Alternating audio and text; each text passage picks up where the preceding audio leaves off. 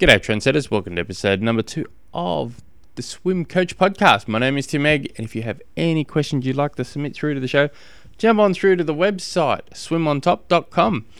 So, for the next for this episode and the next episode, while I'm waiting for questions to come in, I thought I'd just hit on a couple of topics uh, just to get the ball uh, ball uh, rolling. And because the way I do these shows is I generally we could do all my podcasts all in one hit, uh, generally a week's worth in one hit, and it just scatters on through there. So, so to, I was what I wanted to talk about is what I'm currently working on at the moment is um, swim cords. It's, I'm just having a good play around with them at the moment. I've, I've been playing around with swim cords now oh, for a good couple of years, staying very, very consistent with them. So, and, and I would change things around uh, seeing what worked, what didn't work, just general testing. You know, I'll keep a, a, a bit of a log with with it all. Um, so uh, to give a bit of a background, um, I, I, brought two sets of swim cords, both exactly the same. I keep one at work, and I keep one at home, and so you know, an opportunity comes where I'm bored, bored crapless at work. I can, yeah, nothing's happening, no one's there or whatever. I can just pull them out and hammer out a f- ten minute session, for instance. I rarely do it, but it's there. Uh, you know, the swim the swim cords aren't that expensive. I, I got I got a pretty good quality set, and I think I paid fifty bucks each for them but you can you can jump on like eBay or, or so, and you can get the equivalent of you know ten bucks. They just get they just they're going to do the trick. That what I did is I stayed very consistent in the pool, and I'm talking about me here because it's the best subject in the world. Uh, I, I stayed very consistent in the pool, generally at least three times a week, with a minimum of a two k swim each time, minimum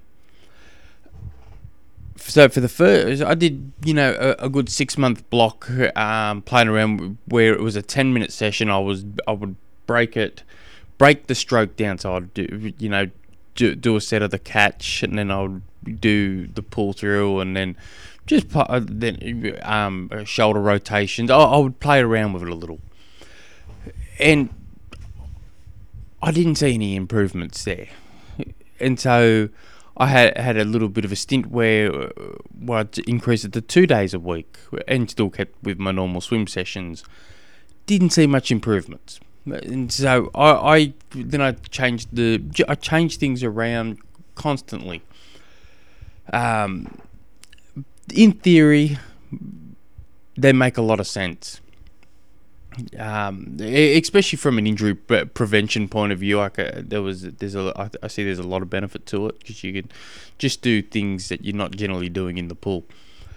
Um, so what? So I, I, but I didn't want to give up on them. I knew I, I knew not, they're not working at this stage. So going, I did, going, oh, must have been April thereabouts uh, this year. I, I, I thought right, well, it might have been March. It was earlier this year. I decided to do do this system where I would do it five days a week. I'd start off with three times twenty, uh, lots of reps. Then one week, and then I'd go to three times twenty-five. One week, and then the next week would be three times thirty, and then three times thirty-five, and so forth. And I well, wasn't say I'm saying, well, didn't see really any benefit, uh, though I was accumulating a lot of fatigue because at the time I'm in the build up for an Ironman. My, I'm doing, you know, I'm still in the water at least three days a week with one of those sessions, at least one of those sessions being a four to five k swim. I, I, just couldn't recover. My times were actually going slower, but I wasn't too concerned with that because I knew I was hammering the little crap out of my shoulders with with the swim cords. It, it got to the point where I thought, well, you know, I think I got to um, three times fifty, and I just said I'm, I'm going to cut. I'll just cut it back to doing one day a week until after the Ironman, and then I will pick it up again and I'll play around with the system. So I did uh, um, on the from oh, I think it was. Uh, 20th of June. I'm looking at the thing right in front of my program, right in front of me. 20th of June, I started again. So, uh, but I'm going very, very slow into it. So it's a minimum of five days a week. Well, it's not a minimum. It is five days a week. I do. I use swim cords.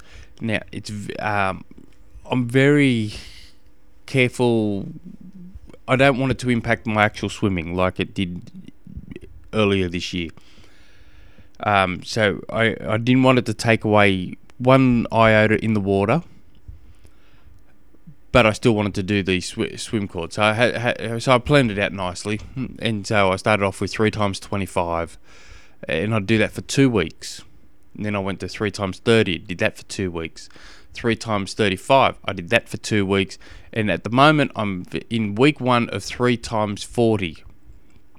So what are we? Um, so uh, one, two, three, four, five, six. So, so I'm in my seventh week of doing this swim cord program. I um, it's hard to judge this because you gotta. I'm I'm jumping here, but I have seen improvements in my swimming time, but I'm not convinced it's coming from the swim cords. And I, I made a small change to my swim stroke, mostly the last part of the um, pool uh, part of my swim stroke. Uh, I've just changed it just slightly. I've also increased my core strength sessions this this um, in the in the last well basically in the in the last six six seven weeks. I, I've just added one extra core session a week it's nothing major. We're, we're talking like a 10 minute course, course session. But these things, I've, I've, these things can have an impact on on, the, on my swim time improvement. It could be a combination of, of everything as well. Now, my core session, I've stayed very consistent doing core work for, for the last couple of years. Very, very consistent. My strength training program has been very, very consistent in this time, I've also changed my gym strength sessions, but I don't know if that would be it because I, I'm constantly playing around and changing changing that as different parts of the year. But it could ha- also have a small impact. But I will back this up to I've noticed around a three seconds per hundred meter improvement in my swim time.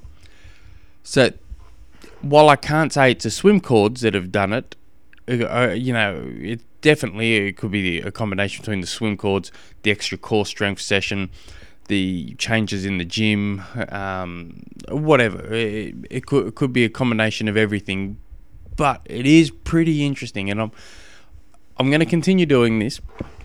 I'll, I'll, I'll continue progressing this and, until I think it's going to have a start having a negative impact into my what I'm the quality of the session. But at the moment, I'm at the three times forty.